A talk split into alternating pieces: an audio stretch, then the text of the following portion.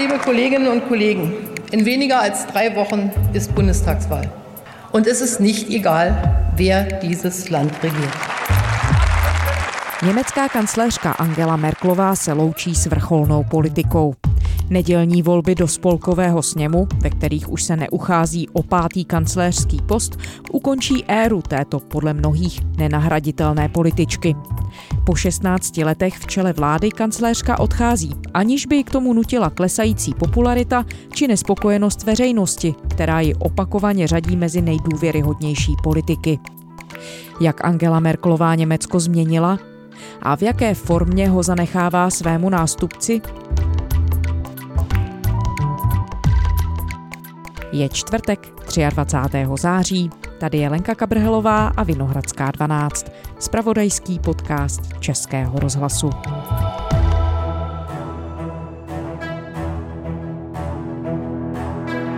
Německu vládne poprvé v historii žena. Předsedkyni CDU Angelu Merkelovou přesvědčivou většinou zvolil Spolkový sněm za kancléřku. Jde o první ženu a navíc první východní Němku v této funkci. Zpravodaj Českého rozhlasu v Německu David Šťáhlavský informoval. Mit Ja haben gestimmt 397. Ano, hlasovalo 397 poslanců, oznamuje předseda Bundestagu. Podle ústavy pak nová kancléřka potvrdila, že volbu přijímá. Herr Präsident, ich nehme die Wahl an. Bára Procházková, politoložka, která se dlouhodobě věnuje Německu a editorka magazínu Eduzín. Ahoj, Báro. Ahoj. Báro, Německo se blíží k nedělním volbám. S nimiž skončí celá jedna éra pro tuto zemi, ale dá se říct, že i pro Evropu a vlastně pro celý svět. V úřadu své působení završí kancléřka z řad Křesťansko-demokratické unie Angela Merkelová. Jak velký zlom to pro Německo bude znamenat? No, já myslím, že všechno vlastně říká věta, bude to Německo bez Angely Merkelové. No, spíš je to možná asi úsměvné, ale pojďme si to trošku jako představit, protože dnes jsou téměř plnoletí Němci, kteří za celý svůj život zažili jen Německo s Angelou Merkelovou. A nebo když to třeba použijeme jako jiný obraz, tak když někdo třeba v 18 volil poprvé, tak dnes je mu 34 let. A vlastně za celou tu svoji zatím dosavadní volební část tak zase zažil jenom Angelu Merkelovou. To jsou čísla, kde si uvědomíme, jak je to dlouhá doba v tom našem životě. Německá kancléřka Angela Merkelová nebude na prosincovém sjezdu strany CDU znovu kandidovat na post předsedkyně. Oznámila to dnes v Berlíně. Odejít po 18 letech z vedení strany se prý rozhodla už letos v létě. Úřad kancléřky chce ale vykonávat do konce volebního období, tedy do roku 2021. Na druhou stranu 16 let byl ve funkci i Helmut Kohl, a také si, když odcházel, tak si mnozí bez něj Německo vůbec nedokázali představit. A i když samozřejmě jeho odkaz je veliký a vzpomínáme na něj dodnes v souvislosti s tím, že máme jedno sjednocené Německo, tak samozřejmě Německo bez něj existuje dál. Takže myslím, že podobné to bude i s Angelou Merkelovou. No, ono zajímavé na tom je, že kancléřka Merkelová po těch 4 mandátech a 16 letech v čele Německa odchází ve chvíli, kdy se ale těší mimořádné popularitě, což občas bylo v rozporu s těmi jejími předchůdci. Ty si, Báro, strávila v Německu řadu let a jako novinářka si se věnovala působení Angely Merkelové. Dá se říct, čím konkrétně si důvěru tolika Němců získala? Určitě ano, prostě tím, jaká je. Ona je stabilní, je to taková klidná síla, je to vyrovnaná žena, nemá žádné skandály, umí hasit problémy, umí řešit krize, je pragmatická, trpělivá. V podstatě, kdybychom to měli shrnout, tak ona má trochu jiný styl politiky, než mají jiní mužští kolegové. Ať už je to z její politické strany, z opozice nebo i v jiných zemích. Takže to ji hodně odlišuje a myslím, že celkově Němci, když se s nimi bavíme, tak to, co je nejdůležitější, tak říkají, že ona je důvěryhodná. A na tom je právě zajímavé, že to říkají i ti, kteří ji nevolí, což si myslím, že je vlastně klíčové. A tito lidé, když se jich dnes zeptáte, koho tedy budou volit dál, teď mezi těmi kandidáty, mezi kým se budou rozhodovat, tak oni říkají, no nikdo z nich není pro mě tak důvěryhodný, jako byla Angela Merkelová. A i když já jsem jí nevolila, tak mi bude chybět, což je tedy citát, který já si ráda půjčuji, protože tam si myslím, že to ukazuje, proč Němci a nejen její voliči Angelu Merkelovou měli rádi a možná jim právě bude chybět. A možná bych ještě zmínila, co ta obliba konkrétně znamená. Ona se těšila důvěře přes 40%, přes 45%. Dlouhodobě, když to srovnáme s tím, co známe u nás v České republice, tak o tom by se českým politikům mohlo jen zdát. A ona to měla. A je pravda, že teď v tom posledním roce a půl ještě ta důvěra opravdu stoupá. A je to tím, že máme tady tu celou pandemii a Němci plus minus většina jí věří, že to prostě zvládla dobře. No ono se často zdůrazňuje její zázemí ve vědě i to, že přinesla té celoněmecké politice svou životní zkušenost z bývalého východního Německa. Sehrálo to podle tebe všechno roli v tom, že měla a má tak velkou kredibilitu a vlastně tak velkou i osobní integritu, kterou lidé oceňují? Tam si myslím, že určitě, protože když Angelu Merkelovou sledujeme právě ještě v dobách, kdy vůbec nebyla aktivní v politice, v dobách, kdy se věnovala pouze vědě, tak už tehdy oni všichni říkali, kteří ji tehdy potkali, že byla velmi vzdělaná, pragmatická, že se nenechala uchvátit emocemi, že prostě sledovala fakta. Tak to si myslím, že to ona si ponechala do dneška a že to jí provází a je to, co jí ukotvuje v té její osobnosti a v tom jejím konání. My si pamatujeme, že opravdu v těch 80. letech, když jezdila na ty vědecké, dnes bychom řekli kongresy asi tím dnešním slovníkem, a když kolegyně její vědkyně třeba s ní sdíleli pokoj, protože se třeba spalo po dvou, tak ty říkají, že ona opravdu i ve svém volném čase hovořila o vědě, že jí to zajímalo fakticky, že byla velmi vzdělaná a že už tehdy říkala, že jejím cílem je dělat něco pro lidi. Takže tam sledujeme, myslím, že v tom tu její integritu, jaká ona je a právě třeba to, že je velmi vzdělaná a velmi informovaná a odráží se od konkrétního faktu, když něco rozhoduje. To právě si myslím, že si odnesla z té vědecké své historie a tím také předčí své, ať už jsou to političtí protivníci anebo třeba koaliční partneři, protože ona většinou, když sedí na těch jednáních, tak opravdu tam sedí informovaná a zajímá se o fakta. To si myslím, že to byla její velká výhoda oproti třeba jiným. A když se teď díváš, Báro, na tu cestu, kterou ona urazila, dá se říct, že v politice od začátku mířela právě tím stylem, který si popsala k tomu, jak dnes tedy ji můžeme zpětně vidět. Prostě jako nějakou cestu kontinuity a nějakých jasných zásad, které vlastně demonstrovala celou tu dobu, co byla v nejvyšší funkci. A nebo po cestě ty sama vidíš i nějaké milníky, které ji třeba výrazněji odchýlily nebo nasměřovaly v politice potom jinam? Možná můžeme tuhle otázku trošku rozdrobit. Já bych možná začala úplně tím, že bylo zajímavé, že na začátku jí vlastně nikdo nevěřil. Ani její kolegové v politické straně, ani protivníci. Prostě nikdo jí nevěřil, nikdo jí nebral vážně. To možná byla její deviza na začátek, že to zvládla. Ta očekávání byla opravdu velmi nízká. A je taková historka z roku 1990, kdy ona kandidovala tehdy jako poslankyně do Bundestagu a tam nastala, velmi krátce to popíšeme, taková organizační změna a 3 volební okrsky se sloučily dohromady. A to prostě bylo na poslední chvíli nějaká jaksi organizační věc, taková možná z dnešního pohledu organizační chyba na poslední chvíli a to jí vlastně přineslo spoustu hlasů. Takže možná to můžeme říct velmi, velmi zkratkovitě, že se náhodou dostala tedy do Bundestagu a pak tedy jak postupovala po tom žebříčku, tak jak jsem říkala, nikdo jí nevěřil a tam ona budovala tu svoji pozici. A teď se vrátím tedy k tomu, jestli vidíme nějaké zásadní milníky. Asi myslím, že takový ten třeba první by byla eurokrize a právě krize v Řecku, tedy celková krize eurozóny, kterou zvládla a ta eurozóna se nerozpadla. Wir setzen uns dafür ein, dass Griechenland Mitglied der Eurozone bleiben kann.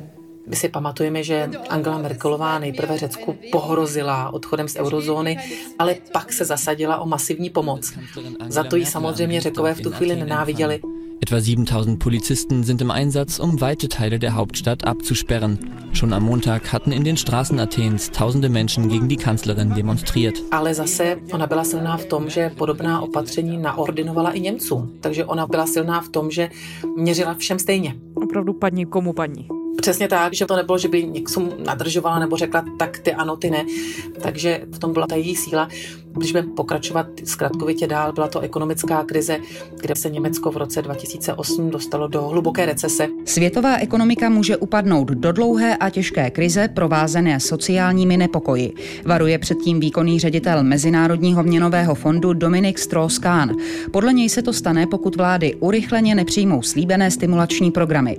Dosavadní podpůrný balík Evropské unie je prý v nynější situaci nedostatečný. A tam ona prosadila vládní stimulační balíček, prosadila šrotovné, anebo Kurzarbeit. My o Kurzarbeitu v České republice diskutujeme dodnes a ona v té krizi to dokázala prosadit a v Německu tento systém funguje velmi dobře. A teď zase v pandemii se to znova ukázalo, jak je to dobrá věc, která v určité situaci té zemi pomůže.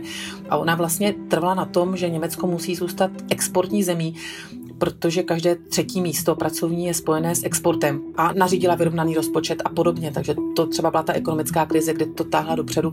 Pak samozřejmě migrační krize v roce 2015, krize na Ukrajině. Tam možná bych řekla, že to byla taková jedna krize, která zůstala tak trošku nevyřešená, protože tam ta situace je trošku zmražená.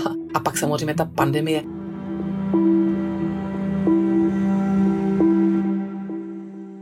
Na otázku, jestli se někde otočila, tak tam by byl příklad jaderné energie. My si pamatujeme na havárii ve Fukushimě, to bylo 2011, jestli se úplně nepletu. A tam ona a její celá strana CDU prosazovala jadernou energii.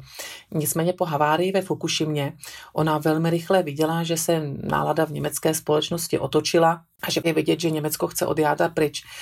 A ona vyhlásila energetický obrat. Německá vláda kancléřky Angely Merkelové vyhlásila překvapivě rychle odklon od jaderné energetiky. Přestože pravicový kabinet před časem prodloužil životnost německým reaktorům, teď se rozhodl v reakci na problémy v japonské Fukushimě uzavřít všechny zdroje atomové energie do roku 2022. Wir haben ein Moratorium verhängt für die Frage der Laufzeitverlängerungen. Takže tam dokázala reagovat na to, jak se vyvíjí situace ve společnosti. A i když byla do té doby zastánkyní jaderné energie, tak můžeme říct, že se otočila nebo reagovala na aktuální vývoj. To asi záleží, jak to člověk vidí, jestli pozitivně nebo negativně. Nicméně tam třeba změnila ten pohled. Takže to možná ve zkratce ty nejdůležitější milníky a jak ona s tím pracovala.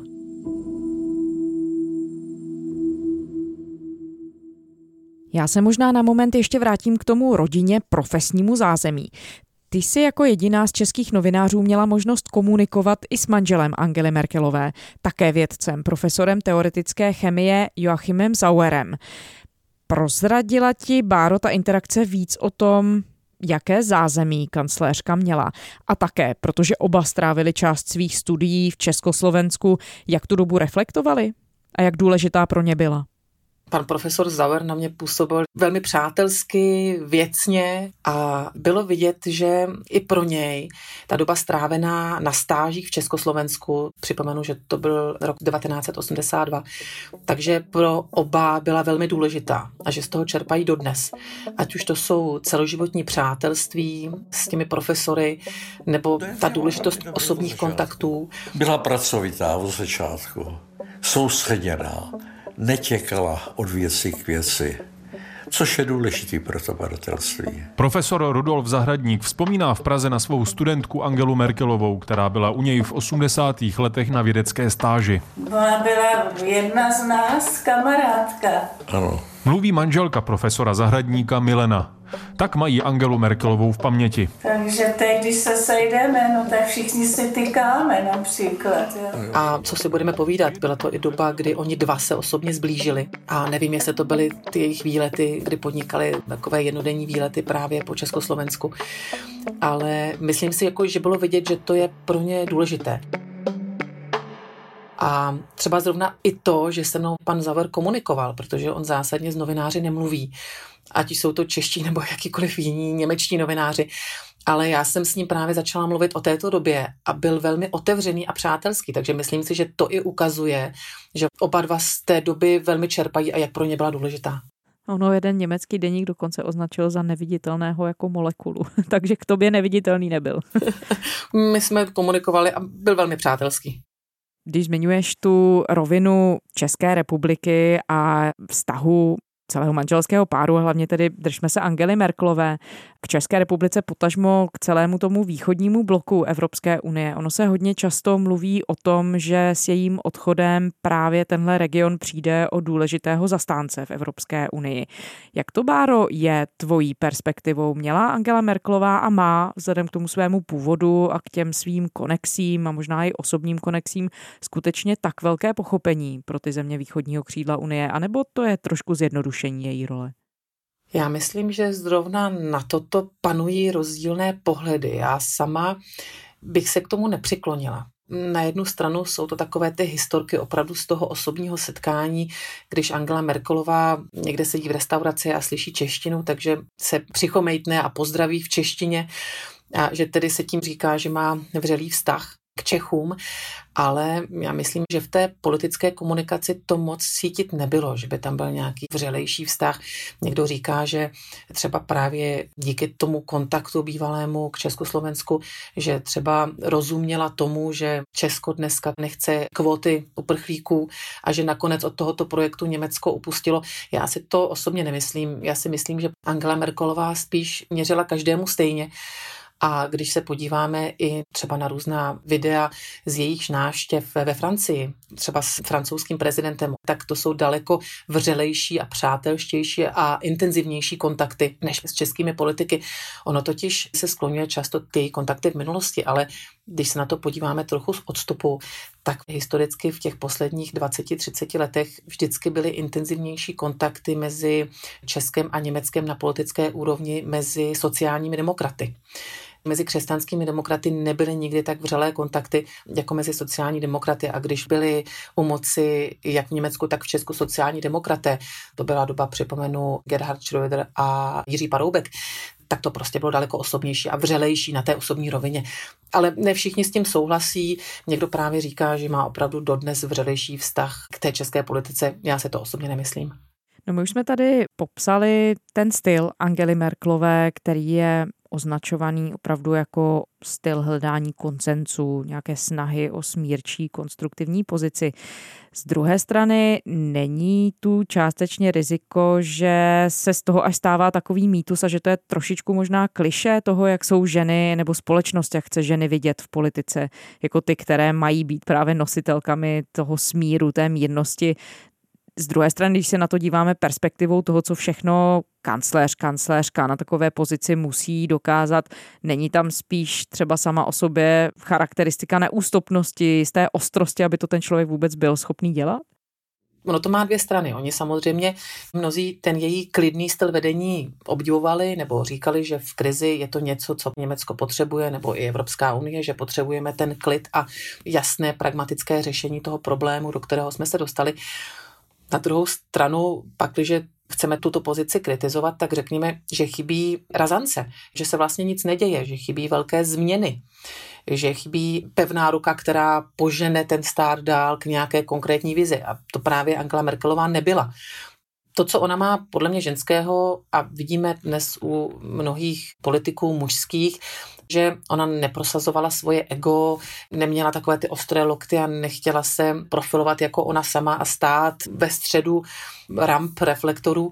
To si myslím, že určitě, když dneska právě se díváme na nějaké mužské politiky, vidíme, to neměla, ale spíš záleží, z jakého pohledu to chceme vidět. Někdo řekne ano, skvělé, máme klidnou sílu, která vyřeší problémy, jsme rádi, a druhý by řekli, no ale máme někoho, kdo netáhne nikoho dál, nemá žádnou vizi. To už se dostáváme k tomu, co nabízejí její potenciální nástupci, kteří se ucházejí o budoucí kancléřské křeslo. Překvapivý možná moment pro řadu lidí byl ten, že se Angela Merkelová aktuálně vložila i do předvolební kampaně, protože ona většinou stávala velmi stranou nebo byla taková zdrženlivější. Co to může znamenat pro tu kampaň? Může v konečném efektu ten její krok podpořit kandidáta CDU-CSU Armina Lascheta? Já si osobně myslím, že moc ne, že opravdu lidé nevidějí v Arminu Laschetovi pokračovatele Angely Merkelové, ani ne tolik politicky, ale spíš právě jako osobnostně. Ta image, kterou má Angela Merkelová, Armin Laschet nenese dál, takže tam to podle mě moc změnit nemůže. Für unser Land ist eine CDU-CSU geführte Bundesregierung mit Armin Laschet als Bundeskanzler, denn seine Regierung wird für Stabilität, Verlässlichkeit, Maß und Mitte stehen und das ist genau das, was Deutschland braucht. Herzlich willkommen. Ono také je otázka, což vlastně na to neznáme odpověď, kolik Němců už odvolilo, protože v Německu velmi úspěšně funguje korespondenční volba už od 50. let. Jenom připomenu, že v posledních volbách volilo 27% Němců korespondenčně a letos se očekává, že to bude až 50%. To znamená, že spousta Němců třeba už odvolila. A tím, že se Angela Merkelová angažuje v té předvolební kampani až takhle na poslední chvíli, tak je možné, že spousta hlasů už je odevzdáno a že to nic nezmění, ale neznáme čísla. Možná, že odevzdají lístek třeba zrovna dnes, anebo že budou volit osobně o víkendu, takže to samozřejmě nevíme. A je možné, že jako takový pokračovatel Angely Merkelové by nakonec mohl být tedy německou veřejností, německými voliči víc viděn sociální demokrat Olaf Scholz, který podle těch posledních průzkumů zdá se, že byl mnohem více vepředu než Laschet. Přesně tak, teď vede v těch průzkumech a když se podíváme na tu osobnost, tak on se sám stylizuje do toho pokračovatele osobnostního Angely Merkelové. Nicméně on teď je v koaliční vládě, takže kdyby byl kancléř on, tak by to bylo trochu pokračování té koaliční vlády. Když to chceme vidět takto, myslím, že tam nějaká změna velká by se asi očekávat nedala. Báro, možná závěrem jedna věc. My jsme tu zmínili, o co všechno Německo, Evropa a tak dále přijdou s odchodem kancléřky Merkelové, jaký styl ona vtiskla politice a je s otazníkem, jestli v tom stylu bude někdo schopný pokračovat. Když se na to podíváme možná z nějaké konstruktivnější stránky, pro co všechno nového ten její odchod z vrcholné politiky může v Německu otevřít prostor? Myslím, že to je ta razance a ty vize, které zatím chyběly Angele Merkelové. Třeba teď stojíme před velikou výzvou změny klimatu a tam třeba, kdyby budoucí kancléřka se toho chytli, ačkoliv to teda, když se podíváme na ty předvolební programy, moc nevypadá, ale kdyby se chytli toho tématu, tak tam si myslím, že by byla možná velká změna.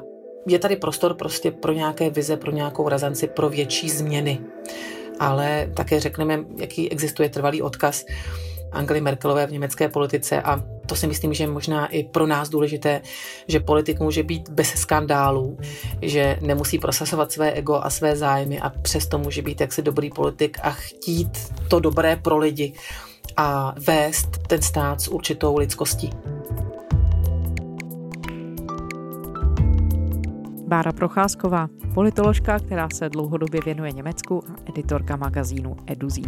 Báro, děkujeme za rozhovor. Já velmi děkuji. Naslyšenou. A to je ze čtvrteční Vinohradské 12 vše. Poslouchejte nás kdykoliv na serveru iRozhlas.cz i ve všech podcastových aplikacích a pište nám. Naše adresa je vinohradská12@rozhlas.cz. To byla Lenka Kabrhalová. Těším se zítra.